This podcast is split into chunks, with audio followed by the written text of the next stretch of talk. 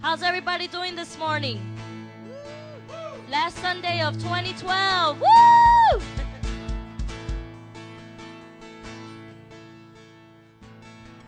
My name is Albertina. I am an SUM Bible College student.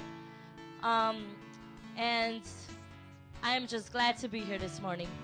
Um, I just want to share with you guys a testimony that is actually um, by far one of the best testimonies I have. I um, I lost my brother this year in January, and my family was kind of divided for a long time. And I prayed and we prayed, my family, the ones who are saved, and I we prayed.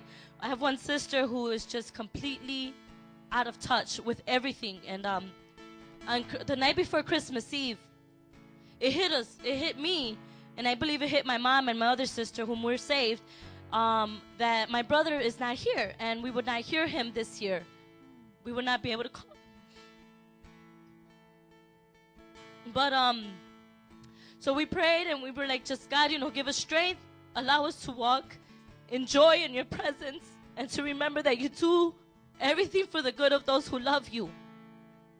And uh, my sister Susan, who is very rebellious towards us and just persecuted us all through the year, didn't want anything to do with us. She called my sister and says, I am dying. I don't want to live. I am hurt. I'm depressed. I don't want to breathe. My brother's gone. My kids don't like me. I need God. I just need God. And um, that was for us an amen because that's what we had been praying for the whole year. So, to make a long story short, Christmas Eve we spent it together as an entire family. We surprised my mother. She had no idea we were all going to be together. And one sister says, Let's do it for the sake of my brother. And another sister said, Let's do it for the sake of my mother. And I said, let's do it for the sake of my sister who is lost in the world and doesn't know the love of God. Let's show her this love of God. And by God's grace, we were able to do that. So that brought me to this scripture in um, Psalm 80. And it says, Restore us, O Lord God Almighty. Make your face shine upon us. Shine upon us that we may be saved. So I just want to give the Lord all the glory this morning for this beautiful evening and for, for this beautiful morning and also for New Year's Eve that we will be spending together. I just praise Him right now. So let's just bow our heads and pray real quick. Thank you, Lord Father God, for restoration. Thank you, God, for bringing a broken family together by your divine hand, God. It's all in your timing, God. I pray that every single person here will stay faithful to prayer and continue believing in your word, God, that you make breakthroughs, Father God, that your hand and your word is powerful and it lives in us forever. Let's get ready to worship God Almighty. Oh, come on, lift your hands in the air right now. You're faithful, God. Oh. Your faithfulness extends to me. You've been faithful to me, Lord. Oh, come on, when you think about this year, hasn't it been faithful to you right now? Come on. We worship you, God. We lift you up right now. Whoa, give me a song right now. Faithful, Lord.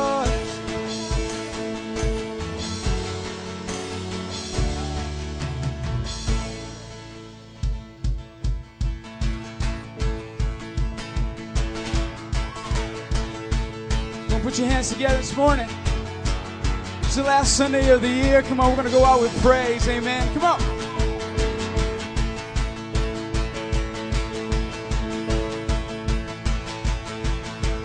Help me sing it. I am chosen.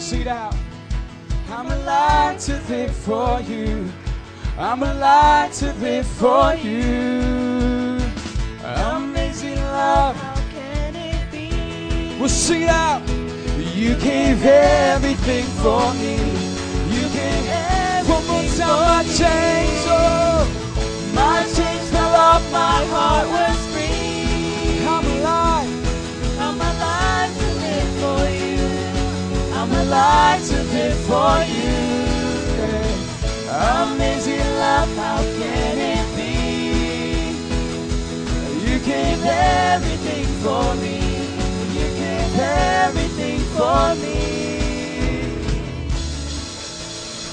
Come on, give him a hand clap of praise in this place.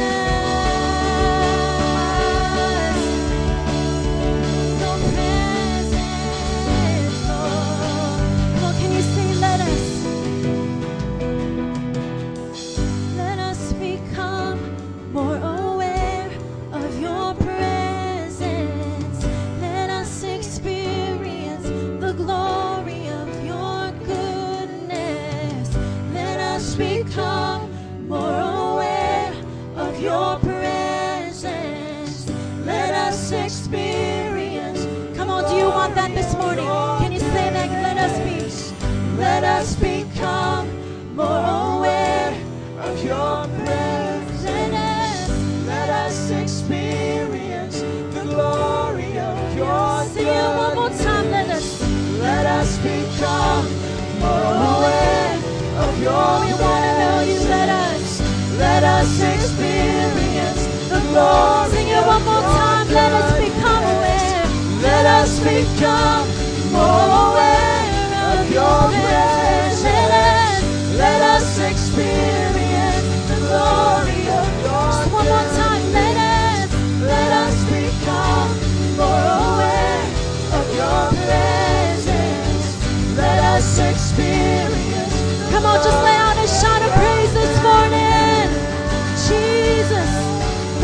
worship you. We give glory to your name, God. You're worthy to be praised, Jesus. You are worthy, you are worthy. You are good in this place, God. You are good, Jesus.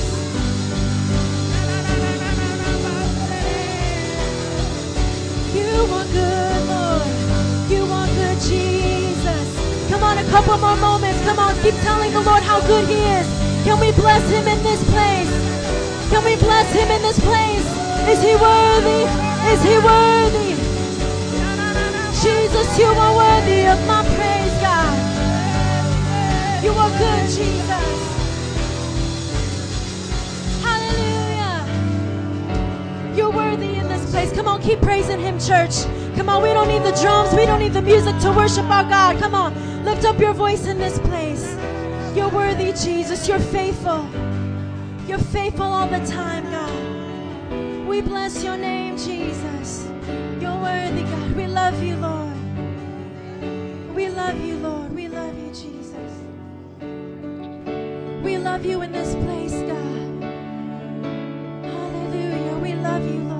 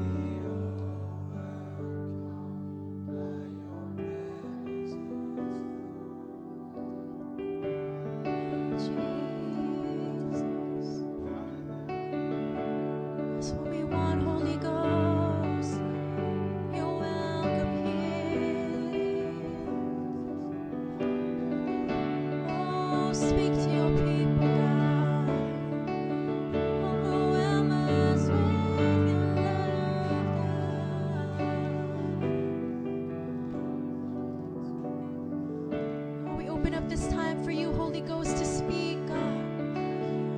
You're welcome in this place, Lord. Give us ears to hear what you're saying,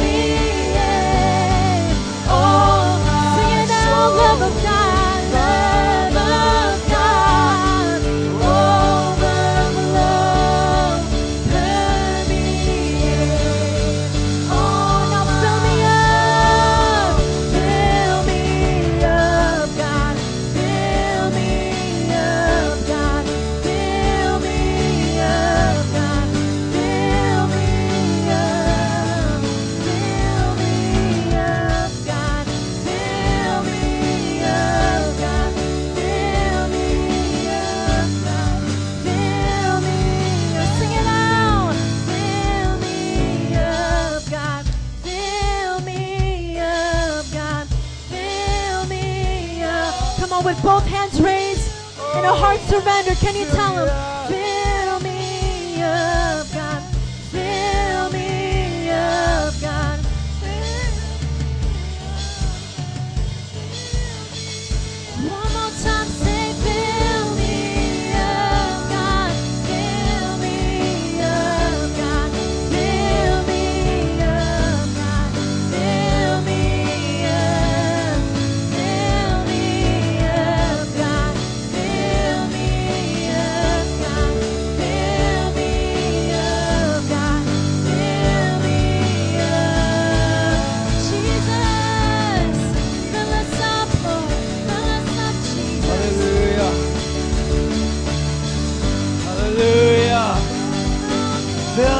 up, God.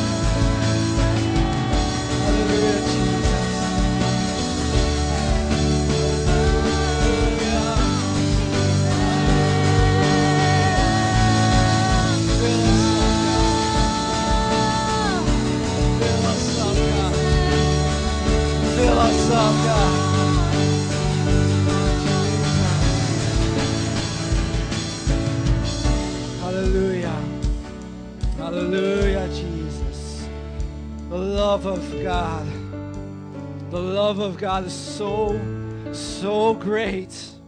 And I just want to bring to your attention, for those of you who may not know, in recent news, Russia has stopped America.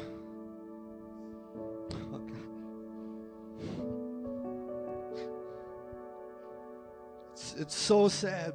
Russia has stopped America from adopting orphans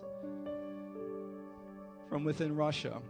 Roughly 500,000 orphans cannot be adopted by anyone living in the U.S. It's, it's so sad.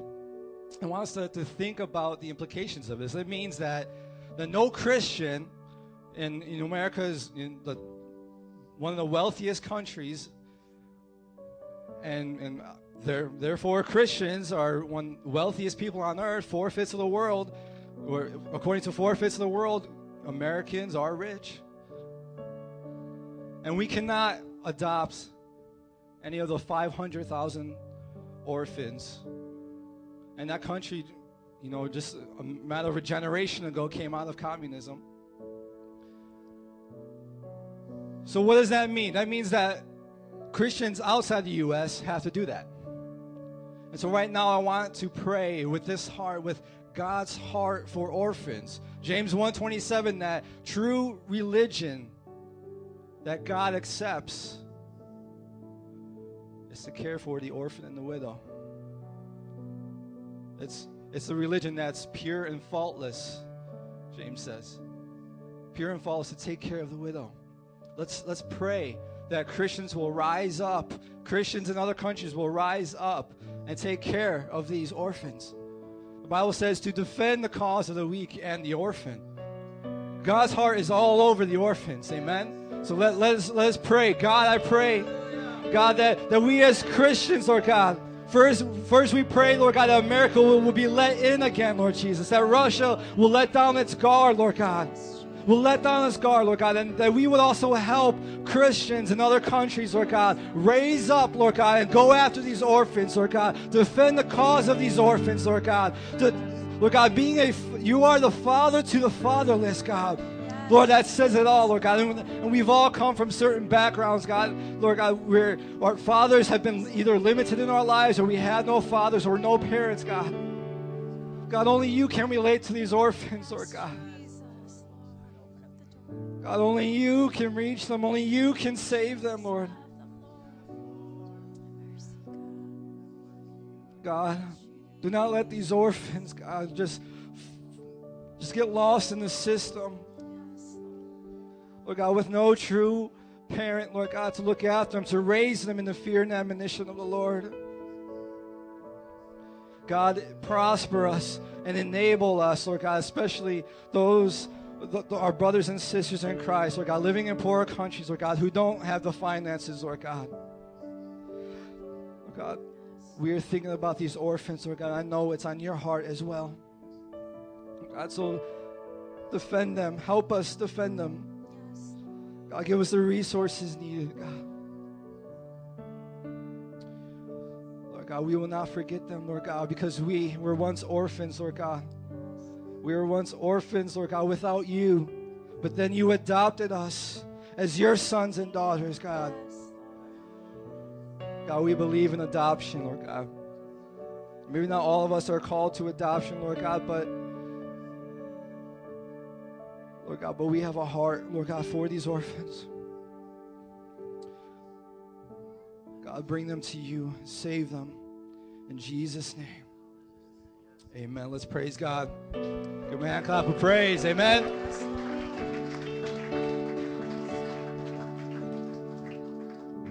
Amen.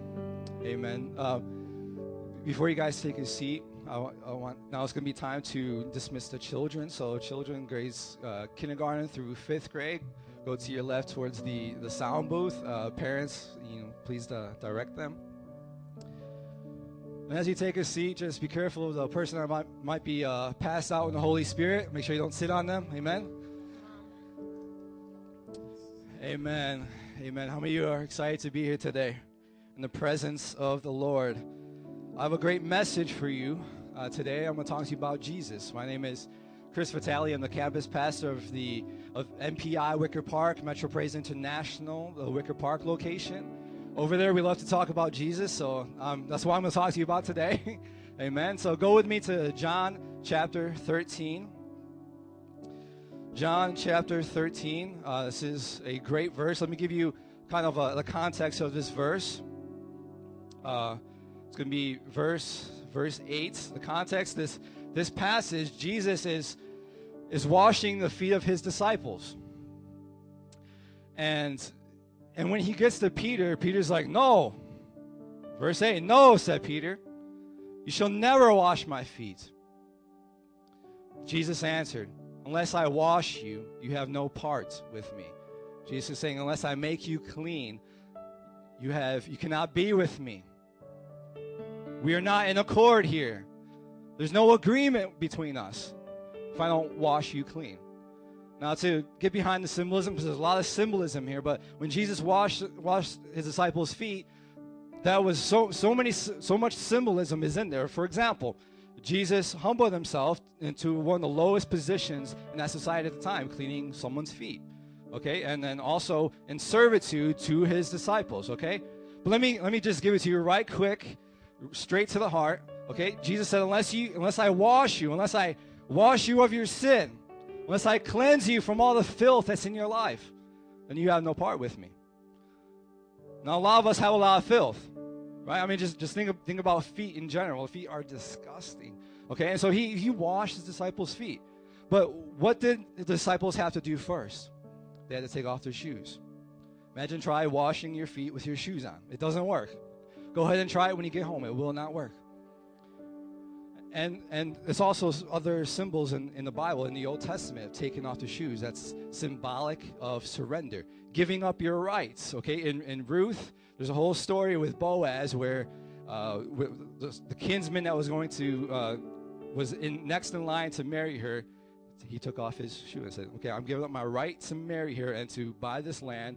And he gave it to Boaz. So there's so much symbolism behind there. So what do you need? What do you need to do first? First, you need to surrender to God. Everyone say surrender. You need to give up your right to sin because we have a right to sin, don't we? I mean, is Jesus, you know, just coming down and saying, no, you, cannot sin and stopping us? No, He has given us free will. We can choose to do right, we can choose to do wrong. And what does the Bible say? Choose this day to do right. Choose the right, choose life. Amen. And let's go to Acts chapter 3 verse 19. Now, in regards to washing of the feet, Jesus makes us clean. Acts 3:19 says, "Repent then and turn to God, so that your sins may be wiped out, that times of refreshing may come from the Lord." When you when you get washed, I mean, you guys taken baths before.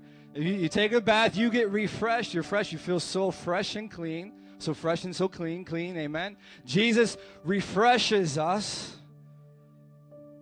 But what do we have to do first? We have to repent and turn to God. And those times are refreshing, where you're no longer going to feel the guilt of your sin. No longer going to feel filthy. Amen. Please stand with me and let us pray. Oh, Jesus. God, I thank you for your cleansing power, Lord God. Lord God, more powerful than Mr. Clean, God. God, you clean more perfect and more down to the root, Lord God, than any other anything can. God, so we ask you to cleanse us, Lord God, from the filth of this world, God.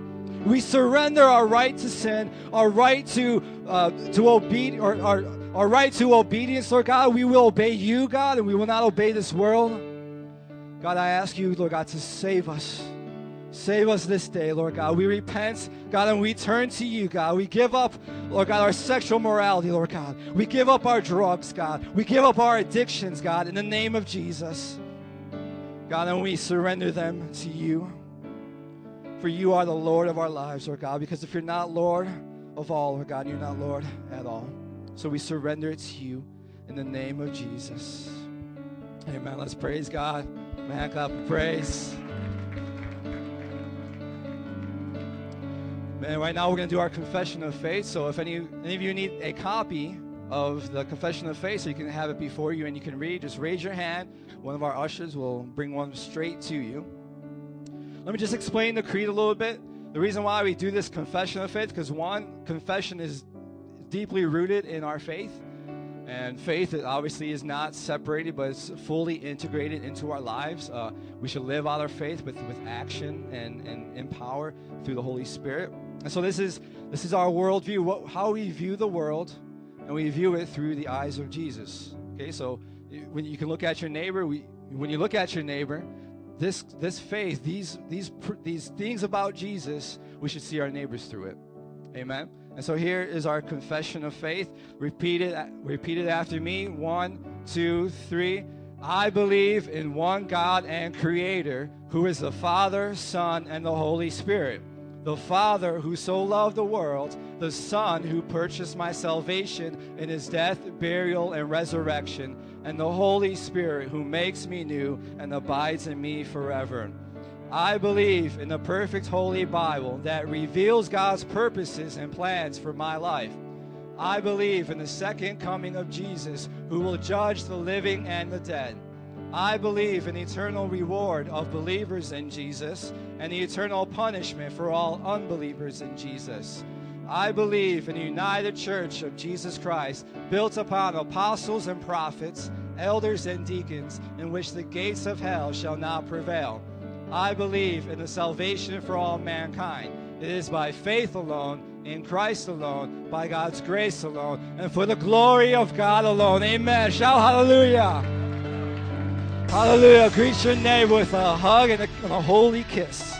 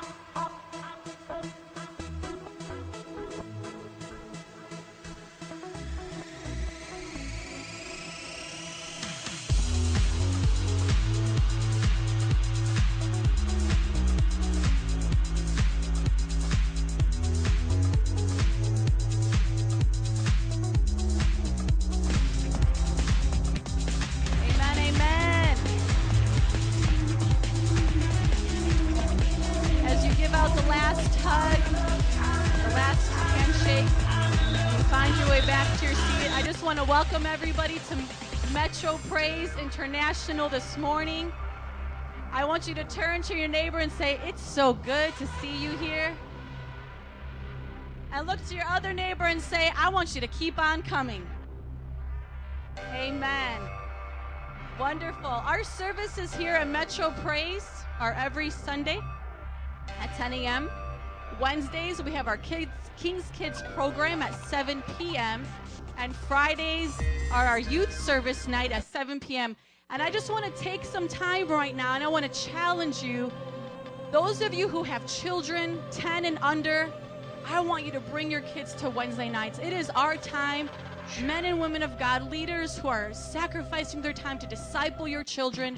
And if you yourself do not have a child within that age group, knock on your neighbor's door and bring their kids. I want us as a church to invest ourselves into the lives of children this year. Can I get an amen about that? And the same thing for our teenagers. If you have children 11 to 18, bring them to youth group. They need more of Jesus than just on a Sunday. We want to influence your teenagers to go after God. We don't want them to only be influenced by all of their friends at school. And just a side note here, which is such a devastation, which shows just the, the condition our, our nation is in. In Chicago alone, we have had 500 murders in our city in 2012. And I believe that still puts us at number one on the homicide list that we lead the nation in, in murders. So we have to invest our life and our time to bring these children to church. Amen. Can I get an amen? Thank you, Jesus. Come on. We want to ha- give you guys some announcements that are coming up. The first thing that's starting January 1st, very, very exciting. My husband, Pastor Joe, he has invested his time to starting a one year devotional, okay? So, yes, get it. Let's get a woot woot for that. So, every single day for every year starting January 1st, 2013, there is a daily reading plan. Every month has a theme. Please check out the website. If you do not frequently go there, all of our news, updates, upcoming events are on our website. So please check that out if you want more details specifically about the devotional. And our next announcement is for our winter retreat. Yes, thank you. And I want us to get a little bit more excited than even that, which that was a good response though. But we have so much fun on our retreats, and this is t- just one of the two times a year that we get to get out of the city as a church family and just go after God. So we have our winter retreats and our summer retreats. And this winter retreat has more of a spiritual emphasis. So I want us to get excited. So I want this side on the count of three. I want you to beat them in your loudness, or you guys can beat this side in their loudness. So on the count of three, I want us to get really, really, really, really excited about this winter retreat. So when I count to three, you're to say, what, what? And this side is to say, uh-oh, okay? And we're to keep doing it over and over as fast as we can. So so you guys got to win, okay? So you guys can't let the other side un- undo you, okay? Or outdo you. So are you guys ready? So you guys on the count of three are to say, what, what? Uh-oh. You guys got it? One, two, three.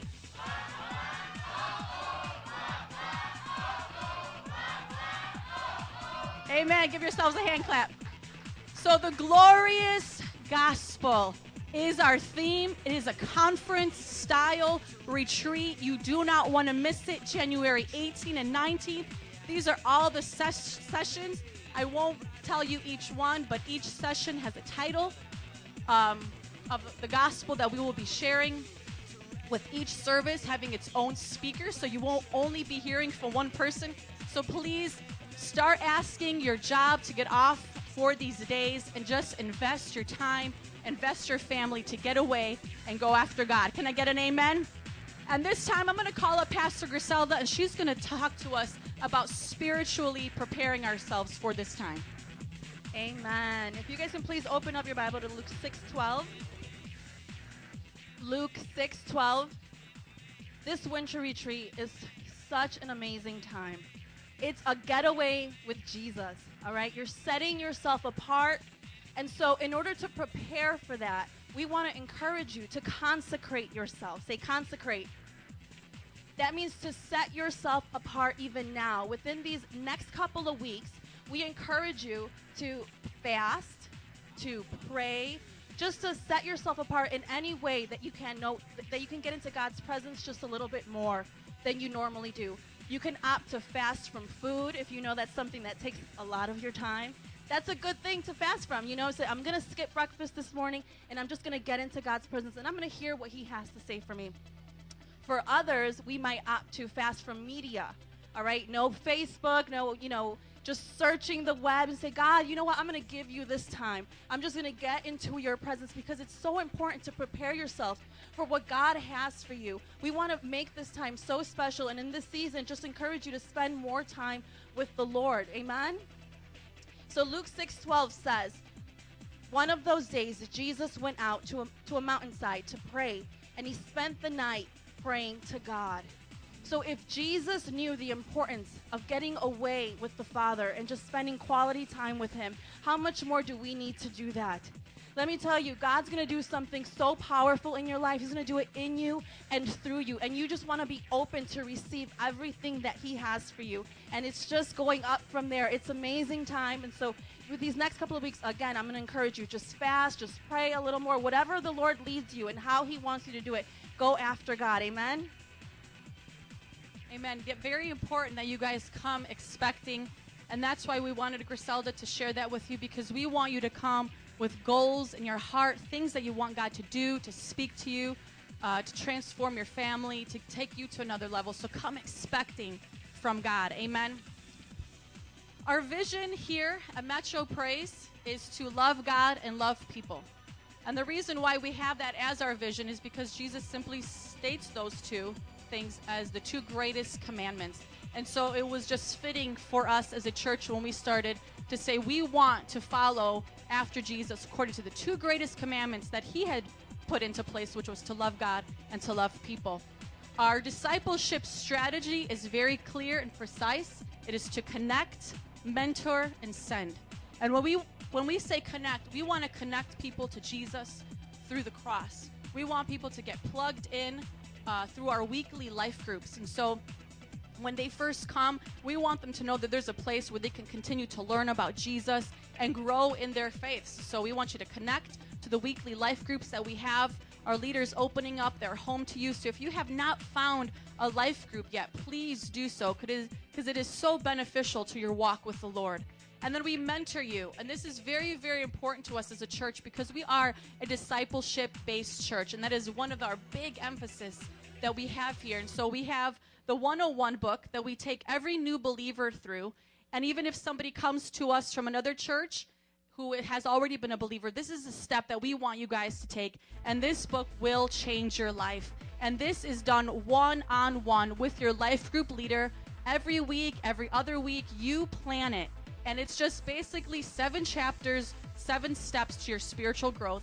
And our 201 class, Disciples That Make Disciples, as soon as you graduate and have gone through the process of the first book, you are able to join a class Sunday mornings and dive into the Word, learn how to defend your faith, understand why the church is here and the role that you get to play in that. And then we send, and that is our other big emphasis that we have here is where we want to live lives of, uh, of evangelism. The Bible says, do the work of an evangelist. And so we want you guys to get out of your comfort zone and go into the communities, go into the streets, the high schools, uh, to your coworkers, and continually and consistently preach the gospel of Jesus. How many of you guys are excited that you're a part of a church that wants you to tell other people about the Lord? Can I get an amen? Thank you, Jesus. So, um, going back to the discipleship tra- strategy, send is the last step to that. And then our goal is to have 100,000 disciples in Chicago alone with 50 churches and 500 around the world. I want you guys to get excited, to believe with me that through the power of God, prayer, discipleship, us fulfilling all the discipleship strategies, that we will have 50 churches, 100,000 disciples. Give Jesus a hand clap this morning and in your heart know that you play a part in accomplishing that goal for Metro Praise. Amen. And it is a vision that has been given to us from the Lord, and it is our mandate now to accomplish that and to be faithful to it. And we want you guys to come along for the ride because it's bumpy and sometimes it's smooth, but it's fun. And it's all about Jesus and spreading the gospel. I want us to now uh, prepare to take our tithes and offerings. A tithe is 10% of your total income, and missions offering is uh, what you give above your tithe along with our building fund. So 10% goes to the tithe, and anything you give above the 10% will either go to missions or will go to our building fund so that we can continue to do what God has called us to do in the city and around the world. And as you prepare to give, I want to read to you from Acts 20 35. Paul's heart was always to encourage the churches, to mature them, and to encourage them to keep on giving to the Lord. And in Acts 20 35, he says, And everything I did, I showed you that by this kind of hard work, we must help the weak, remembering the words the Lord Jesus himself said, It is more blessed to give than to receive. So I want to just challenge you as we close out this year of 2012. If you have fallen behind in your tithes, now is the time to catch up. Enter this new year knowing with a clean conscience that you have been faithful to everything that belongs to God. Because if you really think about it, 100% of what we have belongs to the Lord. But all He asks back in return so we can continue to preach the gospel is that 10%. So continue. For those who have been faithful, please continue to do so. For some of you who have maybe gotten off track and you might owe the Lord something, let today be that day as you close out this new year before we get into 2013 that you say, I'm going to get all my finances in order. Everything that I've owed to the Lord, today is the day that I am going to do it. So let's get into that new year knowing that we have been faithful to God because it is better to give than to receive because ultimately everything we do for the kingdom has eternal value. Everything in this world is going to perish. The clothes on our back, the houses we live in. The only thing that will not be burned up on that last day is everything we gave to the Lord and what we did to further the gospel of Jesus Christ. So give to be a blessing. You are blessed to be a blessing. Amen.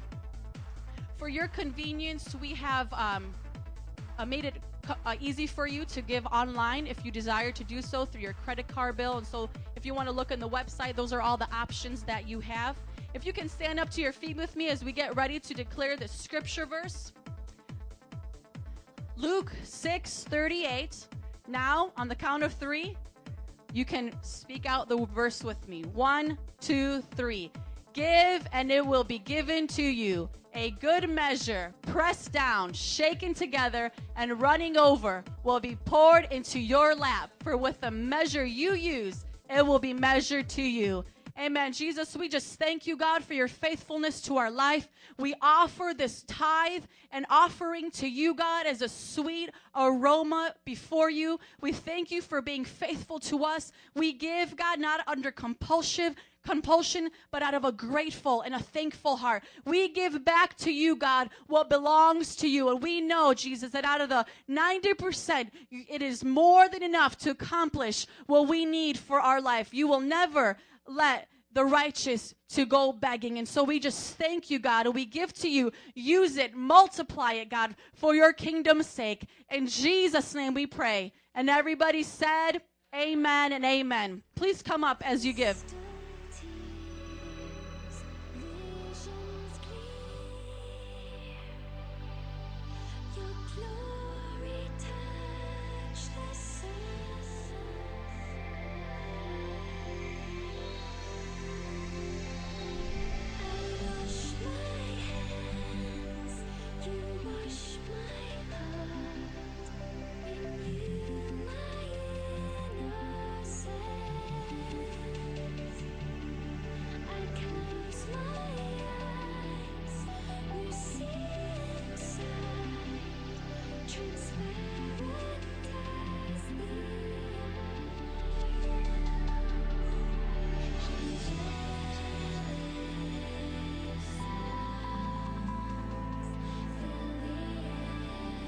Love Jesus. Amen. Can I just tell you, I love you guys. I do. I do so much. Uh, just want to let you know my heart. Last week and this week, I still feel the same way. I just feel like this religious holiday season takes your passion and your attention away from God. I really do. Look at all these empty chairs. It grieves my heart as a pastor because this church doesn't want to try to like bribe you to come on a Sunday. We don't want like you're, you know, I think singing for children on a stage is great or giving away a free gift. And I'm so happy you're here and I'm not going to beat you up today.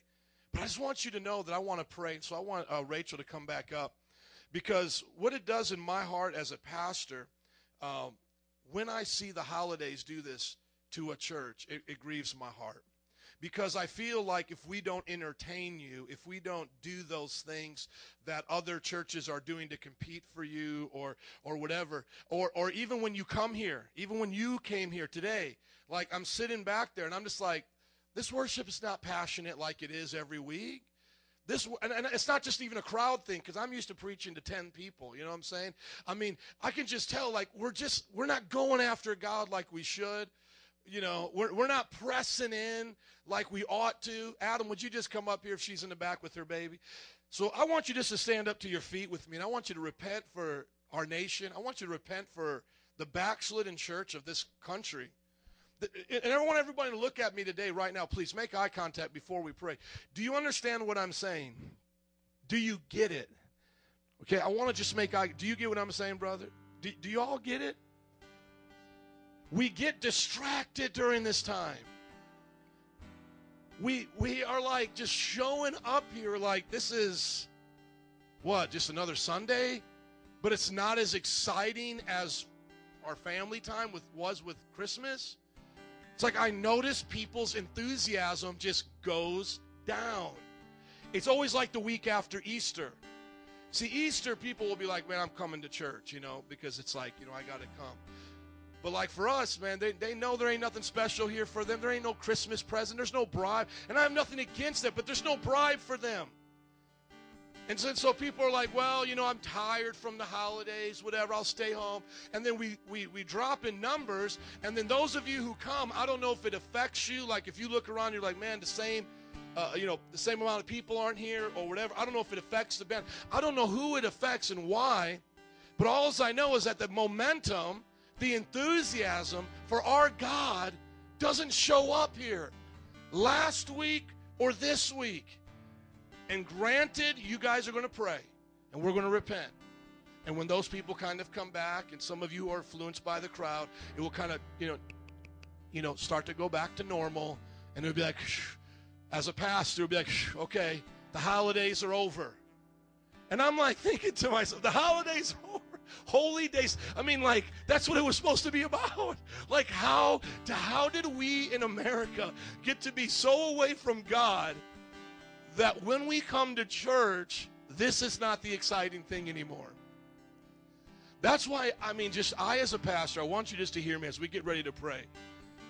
That's why, as a pastor, I kind of like, I push back. Because there were times in my life when I would go along with the flow, and I would be like, man, I want, I want your family to come on Christmas. So I'm going to have, I'm going to have Jesus come in Santa's sleigh from the ceiling. And then when he comes, Jesus and Santa's sleigh from the ceiling, he's going to throw you out candy canes. And so tell all your friends for the next month, Jesus is coming to town through the ceiling, and we're going to throw out candy canes. And then, like, we would have a lot of people. You get what I'm saying? Or we would do stuff like, you know, come for family portraits. You know, come with your family in a Santa hat. And then we're going to take family portraits with you in a Santa hat so you can put it on Facebook and it looks cute. I mean, I understand. You guys get what I'm talking about? Like, I understand marketing. Everybody say marketing. But this last year of my life, I feel like I've gone back to that early stage of my ministry, like eight years ago when I was this crazy radical. Because I just feel like after all these years of doing this, we still have a small amount of disciples that get it. And it's like, even though we can have come ride a reindeer Sunday, and you'll bring your friends and family, you know, people will come, man, dude, where are you going to church? Well, I was thinking about going to First Baptist because they had sit on Santa Jesus photo opportunity. No, I'm going to Metro Praise because they have Ride a Reindeer Sunday. Ooh, really?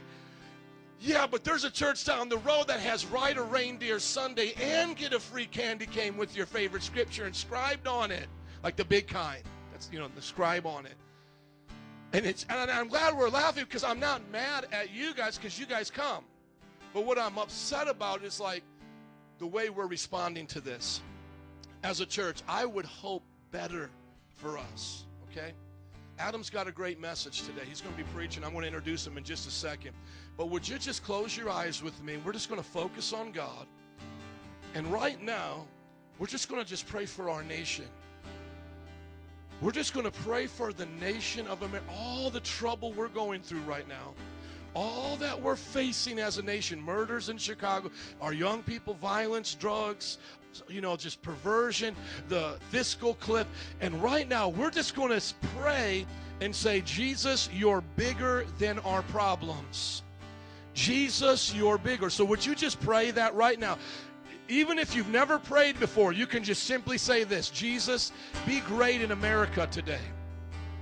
If, if you don't know how to pray, just say, Jesus, would you be great in America again? Would you capture our attention again? And then, as you're praying that, would you pray for people you know that during this holiday season should be in church but are not? They're sleeping in, they're doing other things. Maybe your family members, you spent time with them, they're not here. You know, we should pray because that's the only hope for them is Jesus. Father, have mercy on this land. Oh God, I don't want to beat up your people this morning and make them feel condemned for being here because they did what was right. But Lord, I want their passion to increase. Let them see what this service is about, God. It's about loving you and loving others. And God, you deserve the glory. You deserve the passion. We shouldn't have to wait to the third song before we start raising our hands and singing. God, we should enter into your courts with thanksgiving, into your house with praise. And now, would you just place your hand over your heart with me? Just place your hand over, over your heart. And just say, Lord, if there is any laziness in me, if there is any lack of enthusiasm in me, Lord, if I've been easily distracted, Lord, if there is a tired spirit in me, Lord, would you change me? Lord, would you change my focus right now? May I hear your word being preached. This holy word, God. May I sing your songs at the end again better than I did at the first. May my passion be with you today, God. May my enthusiasm be for you today, God. And Lord, I just repent on behalf of pastors for this city and for this nation that continually dumb down and water down your message until the gospel message is the equivalent of David Letterman's five minute opening act on the late night show, where it's the equivalent of an American Idol contestant. God, where we have watered your gospel down to where it's so man centered, so packaged, where if it doesn't glitter and shine and have a touch of Hollywood, we aren't impressed. Lord, I ask you to forgive us as pastors for being so insecure that because we want people to fill our churches, we change what your message was on hillsides and beaches of Galilee when you would speak, God. You didn't say, Come and hear me. I have the best juggler in town. Come and hear me. We're going to have the best singer in town. You would just speak, God. And on those shores of Galilee, crowds would gather because what you were saying was life changing. You would go to hillsides and mountaintops, even in barren places, and people would travel long distances to hear what you were saying because they weren't hearing it from the Roman Empire. They weren't hearing it in their Jewish synagogues. What you were saying were the words of life. May our hearts as pastors again preach the words of life And would you draw people unto you? Because you said, if I be lifted up, I will draw all people to myself. So, Lord, in this church, Metro Praise, help us to lift you up. In Jesus' name. Can you give him a hand clap of praise? Amen. Would you slap your neighbor high five and say, That was for you? Amen. God bless you. You may be seated. As you're finding your way back to your seat, would you open up your Bibles with me to Philippians chapter 2, uh, verse 19? Philippians 2 19. Thank you for being here. We are so appreciative of what you are doing. Uh, we're going to be having an end of the year giving report sometime in January, but let me just share with you from going from Irving here to Diversey, God has been faithful, and, and that's because you have been faithful. And I just want to thank you for that. So, can we bless the Lord for your faithfulness? Amen. Would you do that with me? Amen. I want to let you know that now going into the new year, we have some great things that are going to be coming up. And one of those things is I'm going to be preaching less, and spiritual sons and daughters of the ministry are going to be preaching more. Some of you may be real excited about that, and that's okay. Um, I want you to see what Philippians chapter 2, verse 19 says concerning Paul and his spiritual sons and daughters. I've spent over eight years of my life here in Chicago planting this church, starting with my wife and I in our house. And now today we have this campus in Wicker Park. And when you were here for the ordinations, we graduated over 10 full time ministers into the ministry, and they are equipped with a Bible college education, fully accredited fully accredited, not just a Bible Institute or a Bible study, Bible college, as real as Moody Bible College is, as real as uh, Trinity Bible College is, Wheaton Bible College. This is the first, let me just clarify this because some of you may not have heard this. It's our boast in the Lord. What you saw graduate here, because I said at their graduation, but then become pastors, was the first class in Chicago's history as a city to graduate from a spirit filled Bible college. So I want you to understand this. As long as Chicago has ever been a city, there has never been a group of people that have started a program in the city that was a Bible college, fully accredited program, and then graduated. You would say, man, that's, that's amazing. How come we don't hear about that? Because our boast is in God and in heaven. But that is the first. And I want you to think about this. Moody Bible College, Wheaton Trinity, all these great Bible colleges, North Park University, are not spirit filled. That means they don't believe in speaking in other tongues, casting out devils, laying their hands on the sick. And all of these years, the spirit filled churches have been sending their students to North Central Bible College with the Assembly of God to, uh, in Minneapolis, Minnesota, Oral Roberts University down in Oklahoma. Uh, we've been sending our students. I was in the Midwest. I went all the way down to New Orleans to go to the Bible college. And through our efforts, now other churches have adopted the same program that we have here. And we were the first to start it and to graduate it. Can we hear say, can I hear say to glory be to God? Glory be to God. Amen.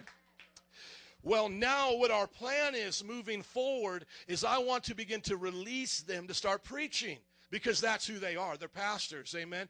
And, and when we get to that conference, the, to the winter retreat, I want you to come excited because they're going to be leading it up and pouring into you. And this is going to be just a never done thing before because we've normally brought in a guest speaker and they, they preach the whole entire time. You're going to be hearing from different ones of your pastors and, and just the subject of the gospel that's going to blow your mind. We're going to give you a manual and notes to go with it, name tags, posters are going to be up so that when we put out the videos and, and into the bundle on, on the website, you can share it with your friends and be like, from start to finish, this is what our church gave us this weekend about the gospel.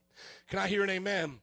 Amen. And another thing that we're going to do is starting in January, the Wicker Park crew has been meeting Friday, uh, excuse me, uh, Sunday nights at 5 p.m. They're going to start having Sunday morning services. So they won't be joining us anymore. So I would like from wherever they are uh, to come. Chris, Vanessa, Ellie, Leilani, and Deanna, would you come? Because we want to pray for you guys today because you will no longer be seeing them here Sunday morning. They've been running about 30 strong on Sunday nights over there, and we're believing that when they now go to Sunday morning, that God is going to increase them and bring them new people. And so this is uh, Pastor Chris. Is your wife here today? Okay, she's in the back with the baby. Amen. And then this is, uh, you know, the youth pastor, Ellie and Leilani. And then where did Deanna go? Is she here today? She's in the back. So we just got them all working in the back. Amen. That means Reese Park people need to step up next week. Amen. Y'all go back there and take care of some of the kids. We want to pray for them. And one of the plans that we have is that the second um, Sunday of every month, Pastor Adam is going to be preaching here. And I will be here. I believe that Pastor Adam is that person that we want to see eventually start our third campus. Now, I want you guys to understand this. My goal, and if you could put the vision up there for me, please, because I'm kind of going all over the place. But uh, I want to put the vision up here first, and then I'm going to pray for them. My goal isn't to build this congregation to 5,000 people. That is not my goal. My goal is to build 50 churches of 100 people. And then from those 50 churches, to let each one of them grow to 2,000 to make 100,000. Can I hear an amen? Two years ago, before some of you guys were here, we had a plan that when we left this location to go to uh, Irving, uh, would you put up the vision there for me, Ellie? Would you help him back there? Berto's like, what in the world? Oh, did he figure it out? Look at you. Go and help him. Make sure it happens, though. I'm not quite sure he still knows what he's doing. He's just like, it's kind of like slid in there. There it is. He's trying. He's trying really hard right now. So when we went to Irving Park, it was like, okay, we were here. Now we go to Irving, a little bit bigger of a building. And then we'll have two services there. And then we'll go to a little bit bigger of a building, a little bit bigger of a building. And uh, what we've always had is this vision from the day we started the church eight years ago. Very few churches can say that. That's, you know, once again, another thing that we give glory to God, that we've never changed this. This will never change, okay? So we love God, love people, connect, mentor, and send. And then that goal has been put before us. And if you think it sounds goofy now to say 100,000 with this little of people compared to 100,000, could you imagine how goofy it sounded to the natural mind when we had only four people showing up? And I was just preaching to these four, and I was like, say it with me 100,000. You remember, you know, 100,000 disciples, 50 churches. And they're like, Pastor, we're barely hanging on with this church. I don't even know if you call this a church. This is like a Bible study.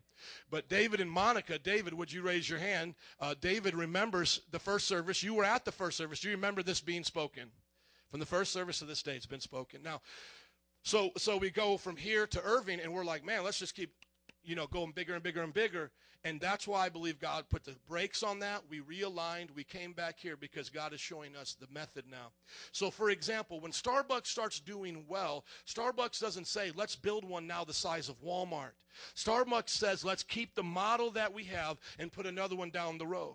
When Walgreens does well, they don't say, let's build a, wall, uh, a Walgreens the size of a Walmart. They say, let's put another Walgreens right down the road. Are you all tracking with me? Now, there's a good thing for Walmarts. Walmarts are super big and they're all of that, but you can only really have one or two in a city. And there are some churches that that's what they want. They want to be as large and in charge as they can be. And we say, God bless you, go for the gold. Amen. Go for the gold.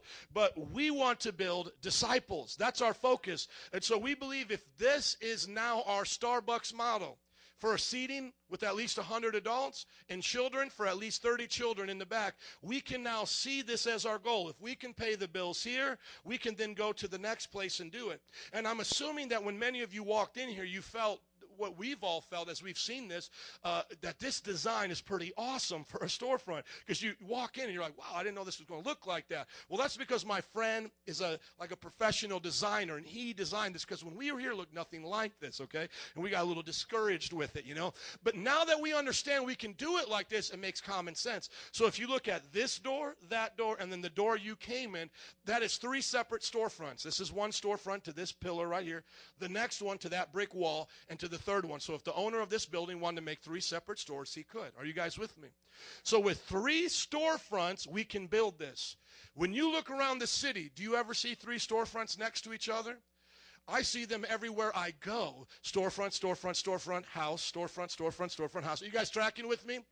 And so our goal in the future is to not go all the way as far as we went to Wicker Park, but to now say like Fullerton and Cicero. Let's go out from our area and build on what we have going good. So those of you who are here, who are feeling comfortable in this location, in this community, when we say we start our third in Fullerton and Cicero, you go, yeah, that's just a little bit closer from where I'm at because, you know, by way of direction we're going, it may just be a little closer. And if 30, 40 of you go over there and we keep 50 or 60 here, then we keep going.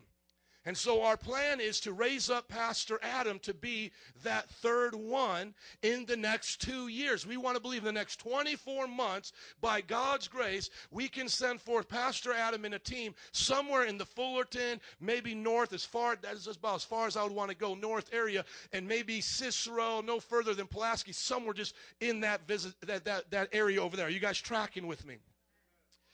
And then with Chris and Vanessa, what they're thinking right now, because they basically have one storefront, and then right down the road from them is a group of storefronts that are still abandoned. The economy's not doing well. So we want to believe that they can go there and start expanding and building it out to be the same way here. You know, the elevated seats, the stage, the wood paneling. I think all that stuff looks nice, taking off the roof. And we're believing God for that. Are you guys having fun standing here? Okay, so this is what we're going to do. Second Sunday of month, Pastor Adam's going to be preaching all the time now. And this is what we told Pastor Adam. We said, Pastor Adam, the moment we talk about this and we put this out there, the devil's going to try to attack our relationship. The devil's going to try to tell you, you don't need to do this. Go out and start your church now. Maybe some you know people are going to say, oh, you don't need Pastor Joe. Go and do it now. So we're going to guard that relationship between Pastor Adam and I as a leadership. And I want you guys to guard that relationship. Can I hear an amen?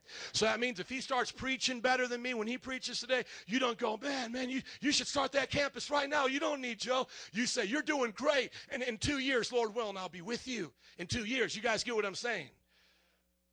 And then with Pastor Chris and them, I'm going to be preaching there on Sundays because we would no longer see them or the congregation the last Sunday of every month, okay? And so that, that means starting in February, because January we're doing the retreat. Starting in February, I'm going to be going there the last Sunday of the month because I want those who at Wicker Park to feel a part of our family. And if you ask me, Joe, what is your goal? Where, where is this thing going? I would like to see at, at least these 50 campuses be where I go once a week for the rest of my life. So if you look at there's 52 weeks in a year, and if there's 50 campuses here in Chicago, and if I visit one a week and I give myself one week off every six months, I'm going to be all right. You guys checking me out right here?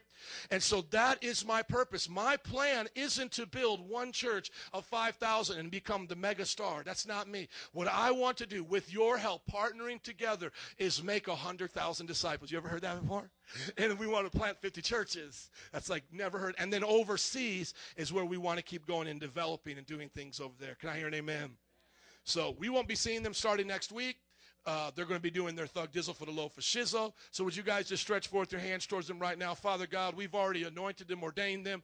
But now, Lord, we just ask you to bless them and let them know that our hearts are with them as they go, though we may not see them. We pray for success in all that they do, Father God, in the youth ministry, uh, Deanna leading the evangelism ministry, for all the new people that are coming there, God, they're experiencing new growth. We just pray you bless Wicker Park. Let it be an example for the churches to come forth in the future. And Lord, give them the desires of their heart. Lord, provide for them financially. Open up doors, God, for them, and just pour out your blessings on them and make disciples that make disciples through them. In Jesus' name. Can everybody say amen?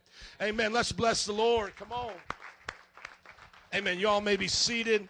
Now let's go back to this one, Philippians 2 19 and onward.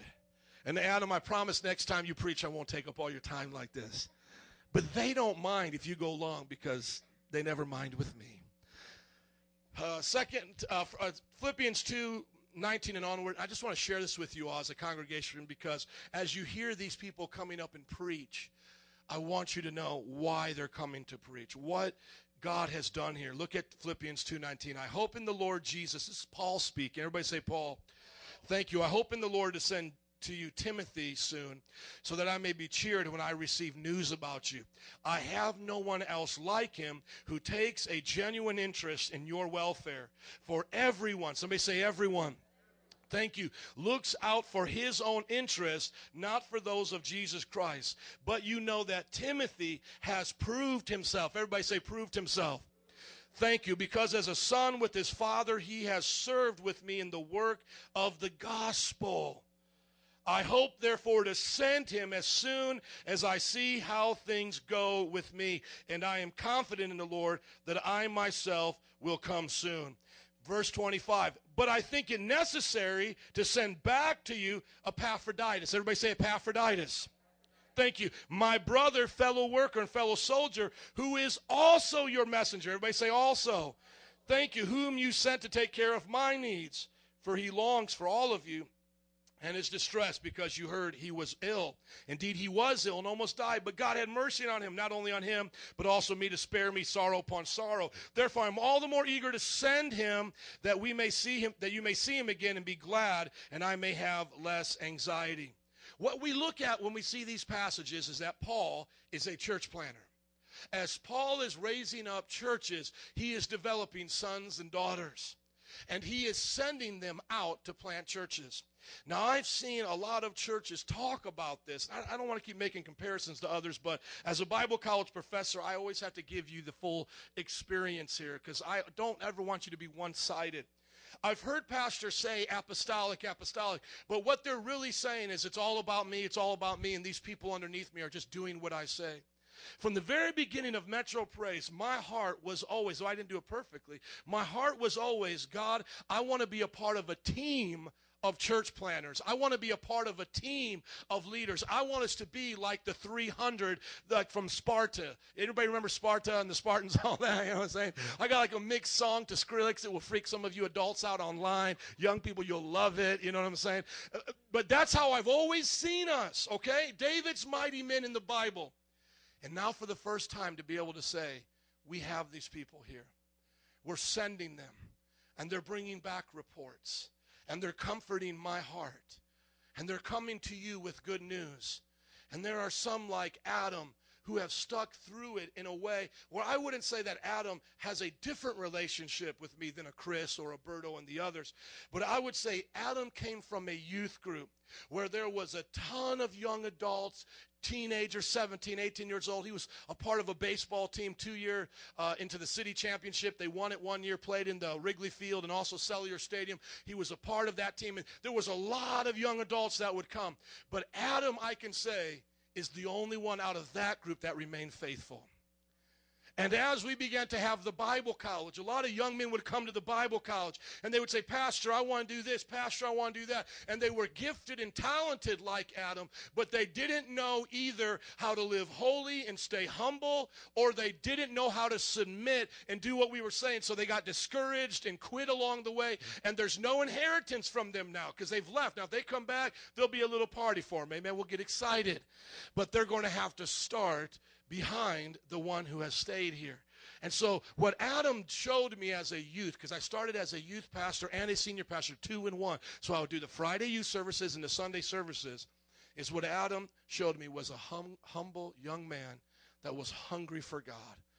I watched him rededicate his life to the Lord, get baptized.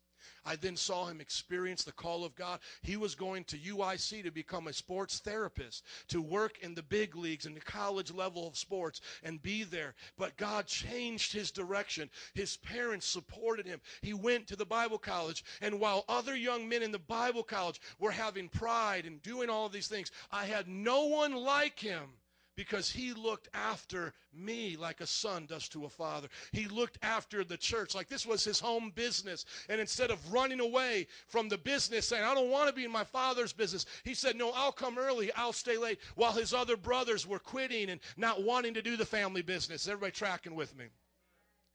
And so today I want you to honor him. And for the rest of the time, because I won't introduce him like this, but he's been doing our announcements. He'll continue to do so. He's going to keep preaching continually here. And I want to believe, God, that in the next two years, we'll be able to give him an inheritance from this church and to grow his ministry so that it doesn't have to be taken from us. Like some people have to leave churches and say, man, that pastor didn't understand me. I had to go down the road and start my own church. Like he had to split a father's business apart. I don't know if you guys ever watch OCC Choppers. Anybody here OCC with the Teutuls? You know, it's like the young man had to leave his father's business because he said, I never felt like I got to do the business right. We want to believe, God, that what we start here, we're going to finish. Amen. Pastor Adam, would you come? Would you all stand to your feet? Would you bless the servant, the man of God of faith and power for the hour, Adam Nieves? Thank you, thank you, thank you. You may be seated. Amen. Amen. Pastor Joe pretty much took up a lot of my time, but I think I have his permission to stay until 5. 5 p.m. Amen, amen. We have your children locked up. The front door is locked up, so you ain't going nowhere. 5 p.m. it is. Amen. Mm. Amen. As I was uh, preparing myself and and thinking, what can I preach? It's been a while since I preached a Sunday morning service. Matter of fact, a long while, maybe about a year ago or something like that. I'm like, man, I wanted something that you guys would understand. And and coming up this week, this Tuesday is actually the new year. Amen, 2013, and there's a lot of things going on. And when I think about the new year, I'm not sure if it's the same way you think about it, but everybody has these New Year's resolutions. Come on, raise your hand if you make a list and say, This is my New Year's resolution. Ain't nobody, you're lying in church. Come on now.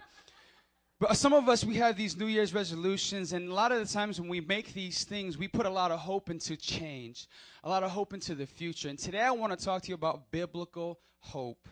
Amen. And I want to talk about it because coming into this new year, you're going to think like, man, this is going to change. We start planning like dieting. I'm going to get into the gym. I'm going to look right. I made, I remember 2012 when that came around. I said, man, I'm to be the biggest guy ever. And if you look at me, I'm not so big. I mean, I'm working on it. Don't make fun of me. But you know, everybody makes these New Year's resolutions and all these hopes. And I wanted to talk to you today because the way Christians hope and believe is not the same way that people believe and have their hope. You see, I plan by, by the power of the Lord that when I preach here today is to take away your hope in things, material, people, and put it back on God. You see, I'm hoping that by the time I'm done with this sermon, that your dependency upon God would grow and say, man, you know what? It's not on my job.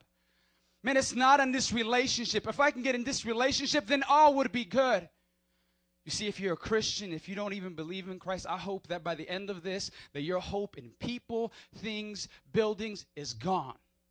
And that your hope in Christ is renewed. Amen. So let's just pray. Father, Lord, we pray right now that every person here, God, would, would begin to open up their hearts. Father, you examine them by the power of your Holy Spirit, God. And as we move into this new year, Father, we start off in hope in you. Help us, teach us today from your word. In Jesus' name, come on and say amen. Amen. I want to give you a working definition of hope, how I found it in a dictionary. It says it like this a person or thing in which expectations are centered. I'll read it again. A person or thing in which expectations are centered. See, the act of having hope is to put your faith, your trust in things. A lot of us do it. And especially in the church, we come, we put our hope in Christ, but somewhere along the line, we get mis, we somehow take it off God and we begin to put it on things. Like when we get saved, like, man, God, I'm excited. My hope is in you. You can save me. But now my hope is in my job because if I don't have a job, then I can't prepare or I can't do things for my family. Man, my hope is in this relationship because that person's going to be my wife or that person's going to be my husband and now my future is going to be all in that. You see, we, somehow, somewhere along the line, it's so easy to take your hope off of God and then into things.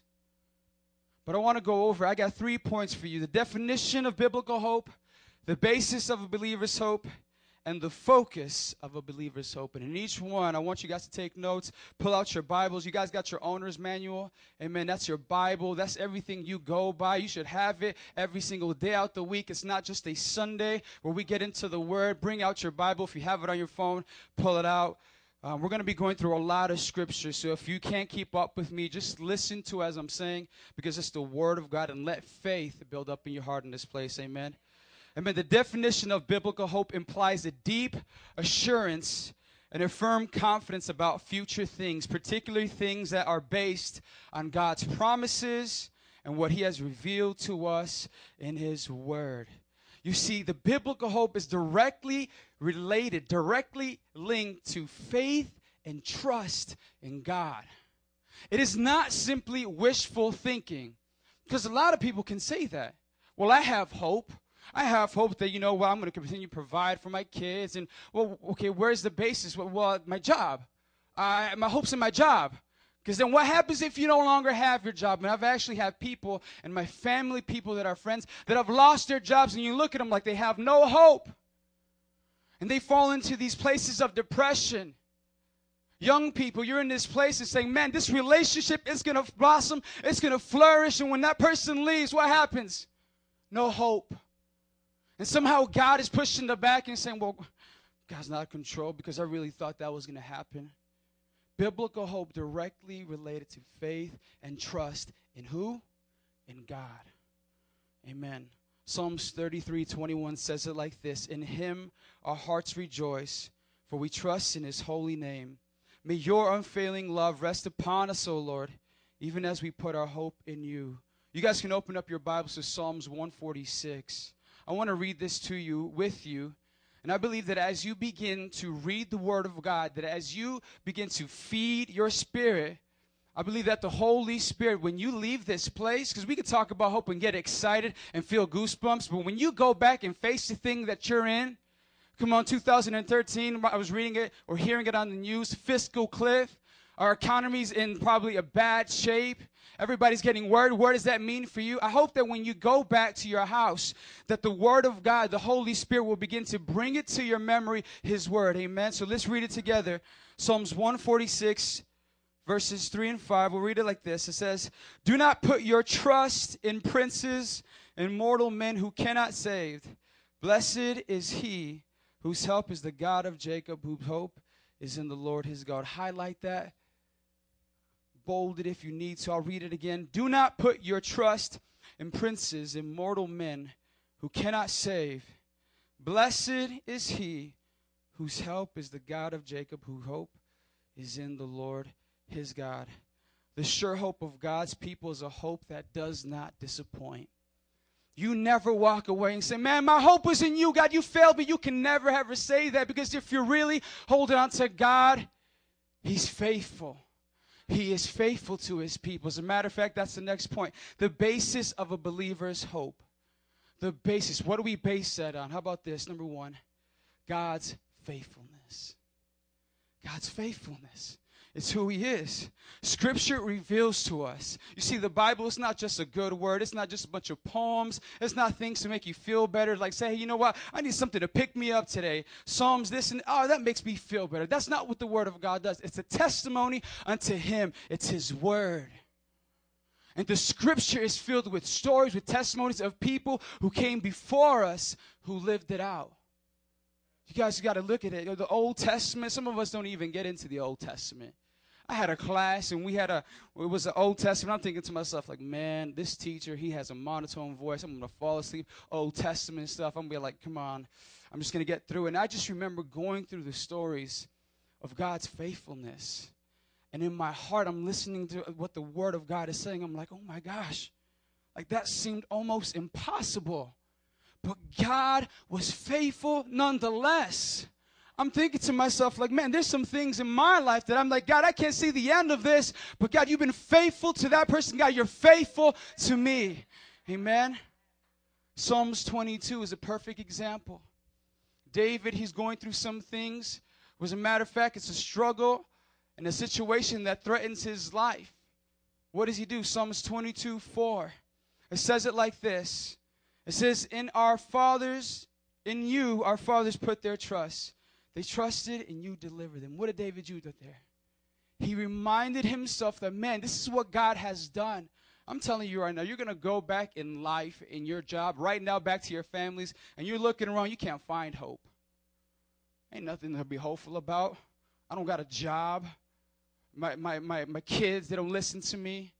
My family, they hate me. Ain't no hope in that. Where's the hope? David looked back and he looked like, man, God, you were faithful to my fathers. You were faithful. You're going to be faithful to me. I love the Old Testament. There's a whole bunch of stories, and I'm just going to highlight them briefly of just God's miraculous power. God's power. See, when God gets involved into something, things, change. He's a game changer, amen. In your life, let him in today. Don't be like, well, I'm not sure. Let him in and let him change your life. You see, there's testimonies. This entire book called the Exodus. If you guys don't read your Old Testament, read it. It's a whole entire book about how God has taken his people out from underneath slavery. And when you look at this example in particular, we can read and just think like, oh, that was awesome.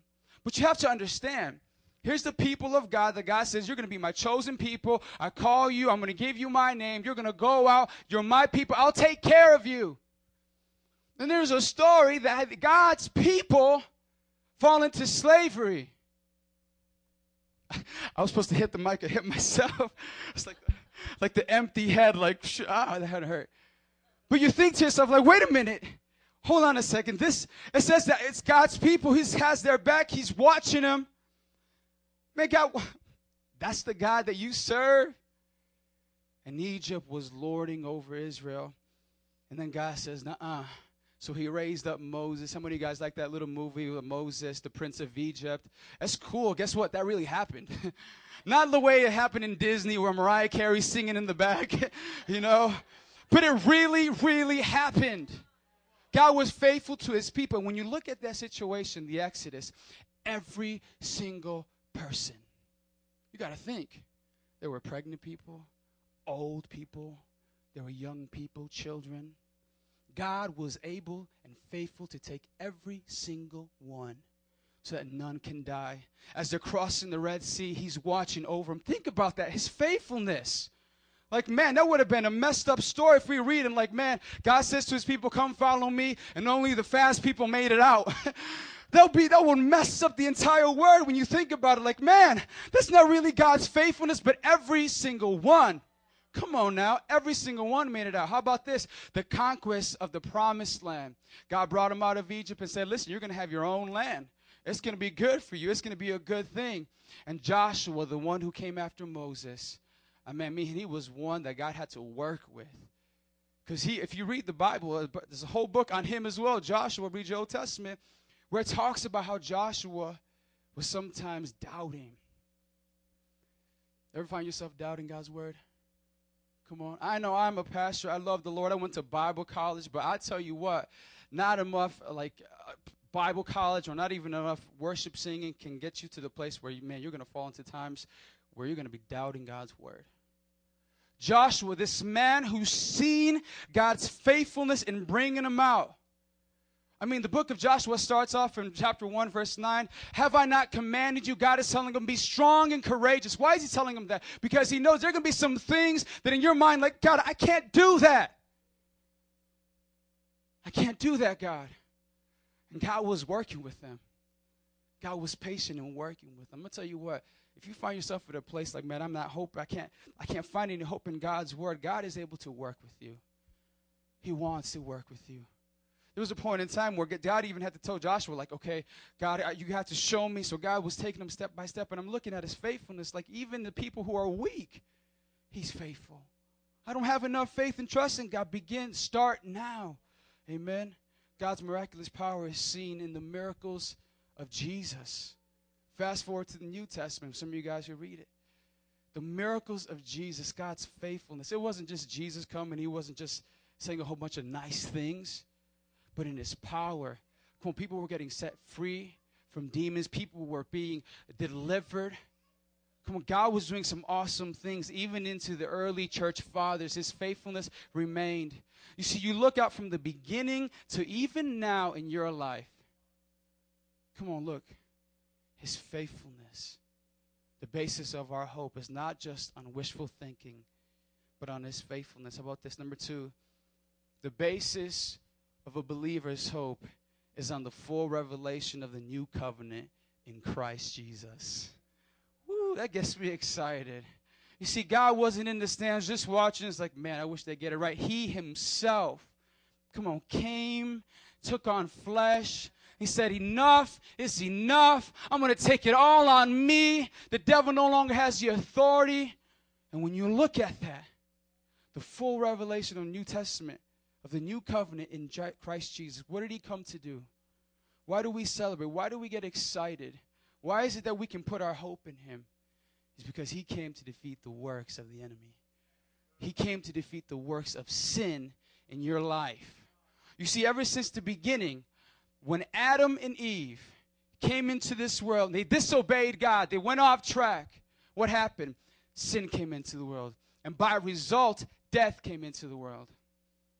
I don't know about you, and, and I hope it's probably something we don't celebrate or boast about, but I don't know if you've ever been to a cemetery. You never, you never really walk around a cemetery and say, man, there's a lot of hope in this place. You're skipping, and you don't really do that. Okay, if, if someone does that, you're really like, man, that person's disrespectful. They don't really fully grasp what happened. Ever been to a funeral? You don't walk into this place, high five, thumbs up, slapping high. I mean, you get the sense like, man, something no longer is here. Something is gone. Something died someone died. See, that's the importance we have to understand that sin is a big deal. It when it's full grown, it gives death. It gives birth to death. Jesus Christ came into this world to destroy the works of death. Amen. Open up your Bibles to 1 John 3 8. 1 John 3 8. By his death and resurrection, Jesus shattered the power of Satan's spiritual empire.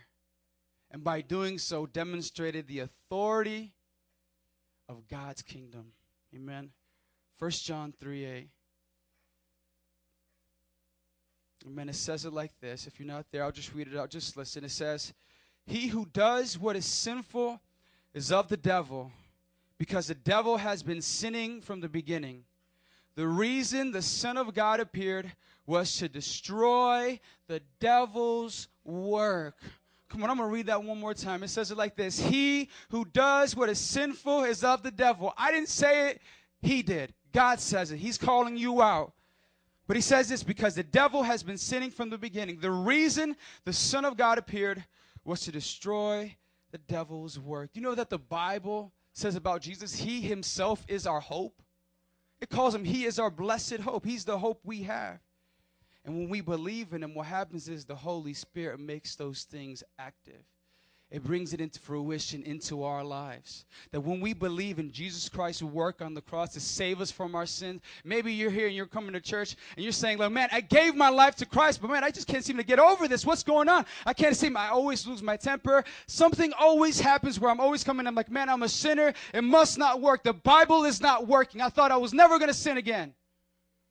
Hello? Even pastors sin. So if I know I'm calling myself out, I know how much more you guys like, man, you know what? There's some things in my life that are going on. When we believe in the work of Jesus Christ and what he did, the Holy Spirit brings it into life. And that authority that when Jesus died and rose from the again is now active in our life. So you can have hope in that, that Christ is changing you, that that new work is continuing on even now. It's like, man, I don't want to quit. It's over. No, he's still working on you. He's still working with you. Come on now. God is wanting to do it. Amen. Colossians 1:27. You don't have to turn there.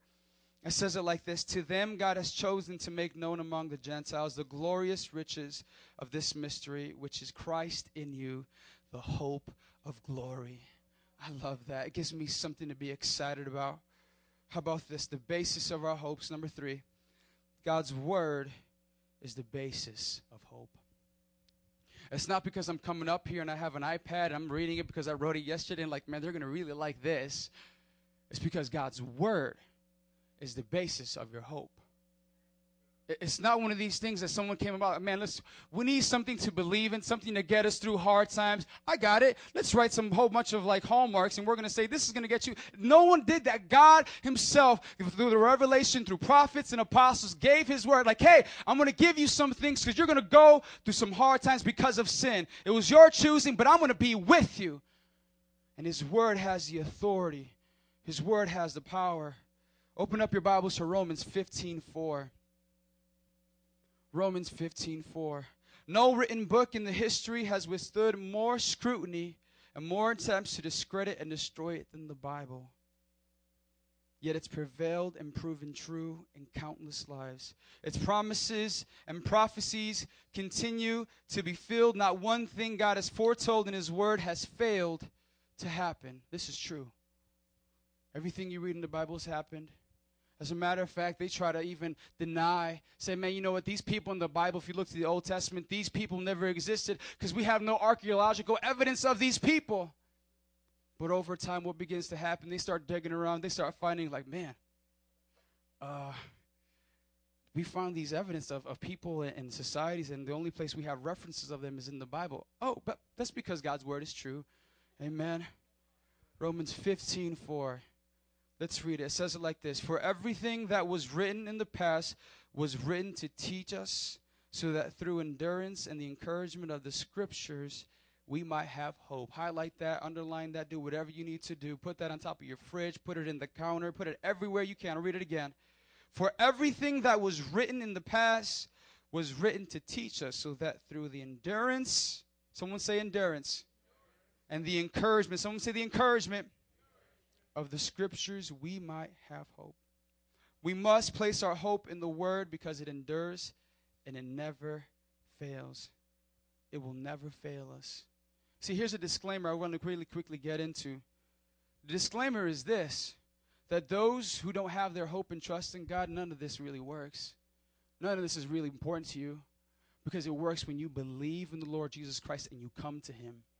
Many of your problems is, man, I don't want to come to Christ. I just want to believe it about myself. But what do you really believe it on?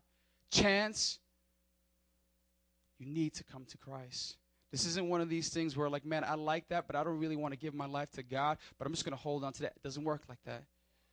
It's coming to Him, it's coming to Christ. Amen. Here's what I really want to talk to you about getting your hope off of things, people, expectations, and putting it back on Christ. I'm telling you, it is the easiest thing to get sidetracked. We get caught up in, man, everything that's going on. I mean, we get excited, but we start slipping away. And I want you right now to just start thinking to yourself is there any area in your life that you slipped, that you placed your hope and more in this? That, man, I can't hope, I can't wait and hope that this happens. Really should be on Christ. I want to give you this in closing. I Amen. I didn't keep you till five. You know, I was just kidding, but some of y'all were getting ready to leave right now. Come on now. Focus of the believer's hope. The focus of our hope. We have our hope in God's grace. Our hope is not in people. I hope that your hope is not in me, right? Your hope is not in the band. Maybe if the band plays a little better, maybe I can love Jesus more. if you're saying that we're not going to do it, man, I hope is in my church that it can give me more events and more things that I can feel better about myself. And it's not that. Your hope as a believer is in the grace of God. Right now, in this life, He extends to you grace. It's not one of these things, again, where you can feel better and like feel secure. Grace empowers. You see, when grace comes into a believer's life, it empowers you. Man, I hope I don't sin. No, I'm not going to sin by the grace of God. Amen. So begin to look at it like that. It's God's undeserved favor, His kindness, His mercy, and help. That when you go through difficult situations, God will be there. His grace is extended to you. You see, and God doesn't promise us nowhere in His Word that says you're not going to go through hard times because He knows you will. As a matter of fact, how grace works, when you're going through a hard time, God's grace may come and He may deliver you from that. And sometimes He won't, but He'll give you the strength to endure it. That's what your hope is in. Man, I hope in this. I hope in that your hope shouldn't be in me. I myself rely on the hope of Christ. See, sometimes we get it all wrong. We make the church and we make the pastor the superstar. If I can only talk to the pastor, I heard this one time. There was a whole tent waiting to be talking to a pastor. Like, man, the pastor knows what I need. God knows what you need. It's the grace of God. It's not in me. It's not in Pastor Joe. It's not in any of the pastors. It's in God. We go to God. What makes us better than God? Nothing. Nothing. Amen. Open up your Bibles to Psalms 33 18. Psalms 33 18 and 19. Amen. The psalmist says it like this. I'll read it out. But the eyes of the Lord are on those who fear him, on those whose hope is in his unfailing love to deliver them from death and to keep them alive in famine. Get that in your spirit today. Get that in your spirit as the Holy Spirit right now is beginning to shift your attention, your focus on things and putting it back on Christ and in Him. Get this in your heart. This is what it says. But the eyes of the Lord are on those who fear Him, whose hope is in His unfailing love to deliver them from death and to keep them alive in famine. Our hope, the focus of our hope, is in God, is in His grace. How about this? We'll give you two more and then we're going to close it out. The focus of the believer's hope. We have the hope that the time will come when our sufferings on earth will finally be over, when the trouble and corruption that sin brought on earth will end, and when our bodies will be resurrected to live forever. I can't wait for that day to be with the Lord, to think about it, that God will put an end to all suffering. He's going to put an end to it. He's in heaven. He's like, man, I want to do something, but I'm waiting till my word comes to completion. But this is what's going to happen. We have a hope for that.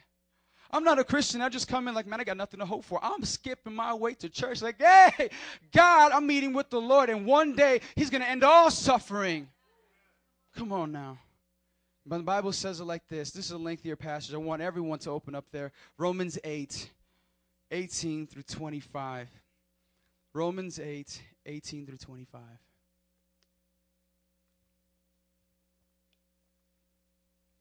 If you're still looking for it, we have it up on the screen for you. But it says it like this I consider that our present sufferings are not worth comparing with the glory that will be revealed in us. The creation waits in eager expectation for the sons of God to be revealed. For the creation was subjected to frustration not by its own choice, but by the will of the one who subjected it, in hope that the creation itself will be liberated from its bondage to decay and brought into the glorious freedom of the children of God. We know that the whole creation has been groaning as in the pains of childbirth right up to the present time. Not only so, but we ourselves who have the first fruits of the Spirit. Somebody say, first fruits. The first fruits of the Spirit groan inwardly as we wait eagerly for our adoption as sons, for the redemption of our bodies. For in this hope we were saved. But hope that is seen is no hope at all. Who hopes for what he has already? But if we hope for what we do not have, we wait for it patiently. Come on, are you waiting for the promises of God in your life?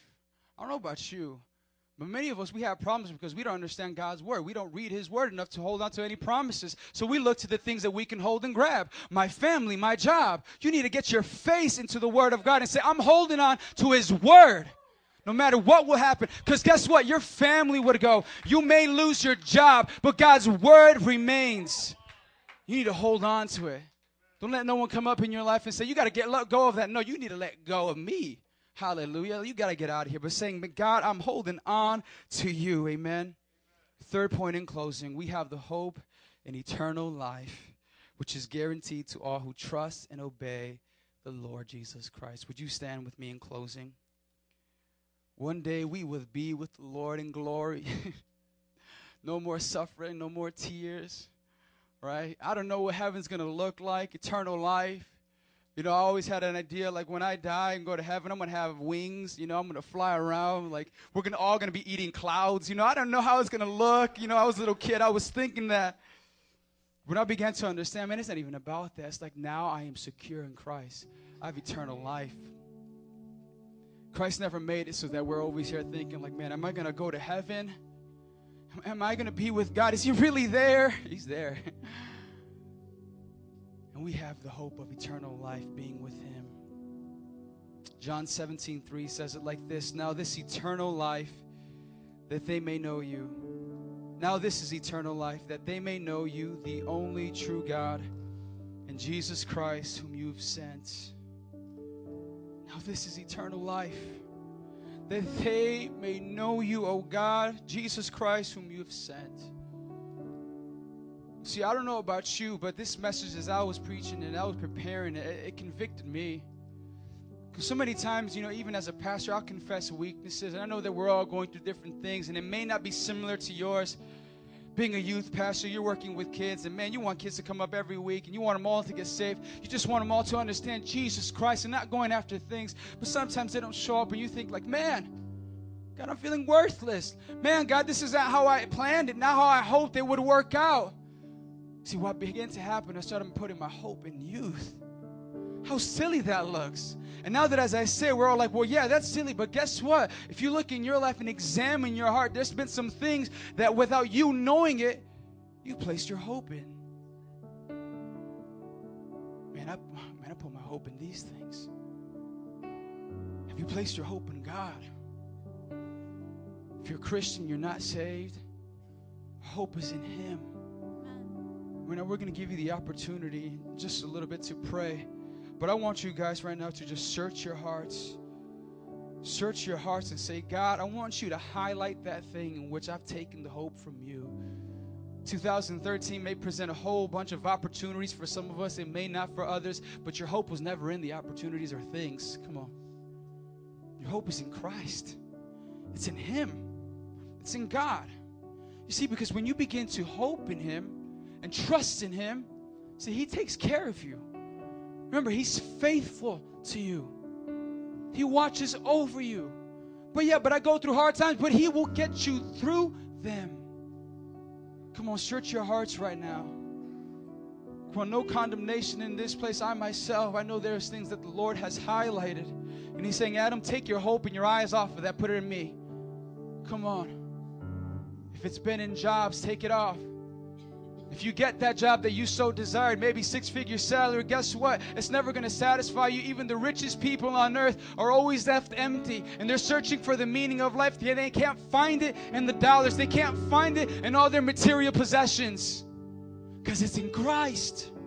It was never meant to be in those things, it always fails.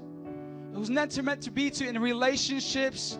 If you're single, or even if you're married, man, my hope is in my wife. It's in Christ. And He is the one that makes all things beautiful. Come on, search your heart just a couple more moments. If I can have the altar workers come on up, we want to pray for you today. Because we're believing that God is shifting things in your life and He's ripping you from that thing you're holding on to. Maybe that one thing that you're holding on to, say, man, I'm really hoping this is the thing that keeps you back and really going after God. You ever think about that? And God, right now, by the power of His Holy Spirit, see what He's wanting to do is rip that from you so that you can begin to see Him for who He really is. Putting your hope in Christ. Father, right now, with all eyes closed across this place, we come before you, God. Lord, by the power of your Holy Spirit, you have been touching people's hearts in this place. And God, we're aware of your plans, but sometimes, guys, it's easy to lose focus, but to put our hope into things. Holy Spirit, would you rip us from those things right now in Jesus' name? Show us Christ, show us the beauty of who you are. And everything that we'll need, Father, is in you. God, I pray right now that every person, old and young, God, and everyone in between, that God, you would touch their hearts. That God, as they begin to release and surrender those things unto you, God, that you begin to put a hope that's found in you. The hope of glory, Jesus Christ. Come on. Father, we pray right now that every person, Lord, will come to know you as their hope. Right now, these altars are open. Before we dismiss into prayer, this is what I want you to do. No one's going to force you to come up here, no one's going to beg you to come up either. You're going to go back home and you're going to go back and think about some of the things, and you're like, man, you know, I, I never knew about that. See, I believe what the Lord is doing, He's exposing things, bringing it into light. So why wait? Well, I don't believe God's word. I'm going to keep on putting my hope in my job because it's doing fine for me. Job's not going to fix your marriage. Your job's not going to fix your, fix your children. Come on, your children are not going to fix you. Nothing but Christ. So before you leave, we have people that want to pray for you here. We have people that say, hey, you know what? We know this Christ. We're not perfect, but we'll come together and we'll pray to Him. Come on, any area in your life. Come on. We dismiss you right now to come up for prayer. We're just going to sing a worship song. And as we begin to sing, come on, just begin to come from your seat. Find someone to pray with. 2013. Come on, we want to be focused on God. Be focused on you.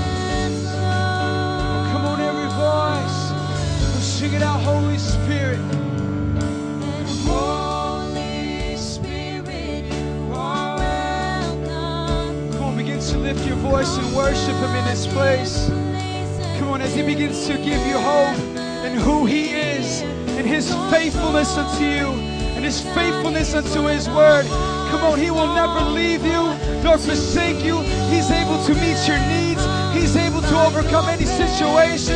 God, you are faithful.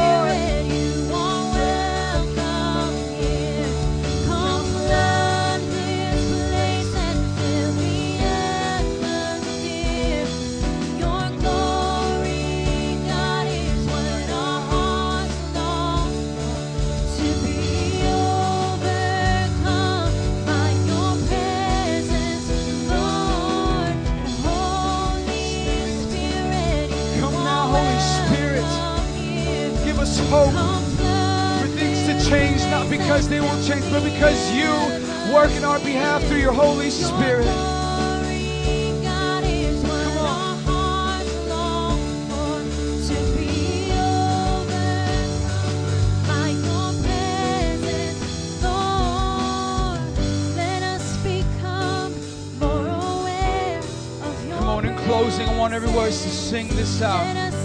If we can put the lyrics on the screen for me, please. We're singing this out to God. We're not singing this to an idol, but we're singing it to a God who is seated in heaven, who is listening to us right now. Come on, some of us need to worship. Come on, He's restoring our hope in Him. Come on, sing it out. your presence.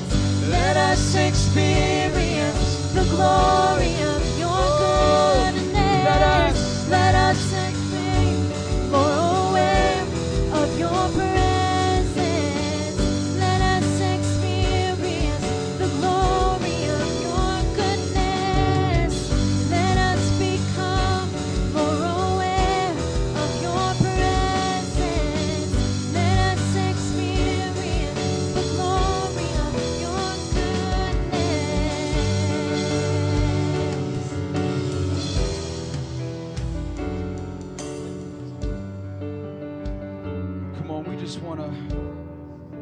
now, just with all eyes closed and, and, and prayer. Come on, don't put your attention and focus on me right now. It's in you, Christ. It's in you, Jesus. Our hope is in you. We trust you, Lord. We hold on to you now. We hold on. It may be rocky. We may go through some things. We may lose people. Go through hard times, but our hope was never in those things. It's in you. Oh God, we thank you for your word. We thank you for your son. We thank you for your faithfulness. Because in that we have our hope. It's not simply wishful thinking to make us feel better about ourselves, but you, God. It's in you, the creator of the heavens and the earth. God, be with us as we leave this week. As the new year comes upon us, God, we remember your goodness and your faithfulness. Father, we return to your word, Father, to, to receive the encouragement and the faith to continue. God, we pray for every person. God, we pray for this church, your church. God, we as pastors remember that you said you will build your church. Build your church, Jesus. Build your people. Holy Spirit, we surrender unto you our lives, our family. Come on, surrender to Him. We say to have your way, we mean it, Lord. Let us start when we leave this place. In Jesus' name we pray. Amen. Amen. Amen. If you're still praying or you want to come up for more prayer, the altar work is going to be here with you. Amen. Why don't you go ahead and greet your neighbor, love on him, encourage him before you leave. But if you want prayer and you're saying, man, God is still tugging at my heart, please do not leave without getting prayed for.